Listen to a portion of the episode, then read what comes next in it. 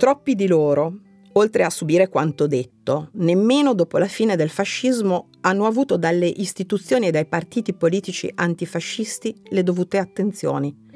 La gran parte di loro forse perché loro è stato individuato come l'antifascismo perdente, quello che alla fine dovette soccombere, non sono ricordati nemmeno da una piccola targa.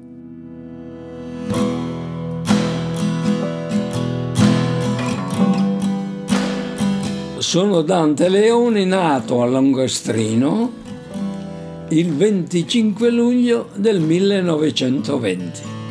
Dunque mi chiamo Franco Bottoni, sono nato a Porto Maggiore di Ferrara il 7 luglio del 1929.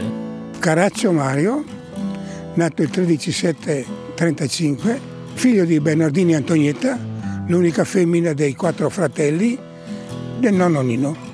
Il mio nome è Checco Legidio, sono nato nel 1948. La difesa popolare di Valle Volta contro la bonifica comincia nel 1874 e finisce con una sconfitta manu militari Ferrara, capitale, eh, una delle capitali storiche de, de, de, del bracciantato italiano, caso unico in, in, Europa di capacità di organizzazione sindacale dalla fortissima identità politica in termini socialisti. Mia madre era socialista anarchica, 1891 si è arrivato a una disperazione tale che le famiglie dei bacianti non avevano più nulla da dare da mangiare ai loro bambini. Eh, fin dall'inizio il fascismo a Ferrara è lo strumento degli agrari. La prima interrogazione parlamentare sul fascismo viene fatta da Giacomo Matteotti nel gennaio del 1921, dopo i fatti di Ferrara. Eh, il loro motto era picchiare chi non voleva iscriversi al fascio. In quel periodo era così. Eh. Quello che era necessario fare era fare i conti con la memoria che Argenta aveva di, di Natale Gaiba.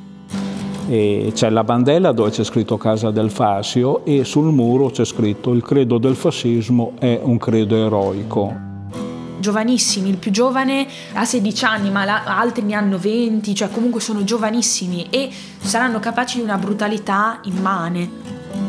Nel contesto dello Stato italiano e dell'evoluzione dello Stato italiano, Balbo è un terrorista, non c'è, non c'è dubbio su questo. Ferrara diventava così la culla del regime. I fantasmi della bassa.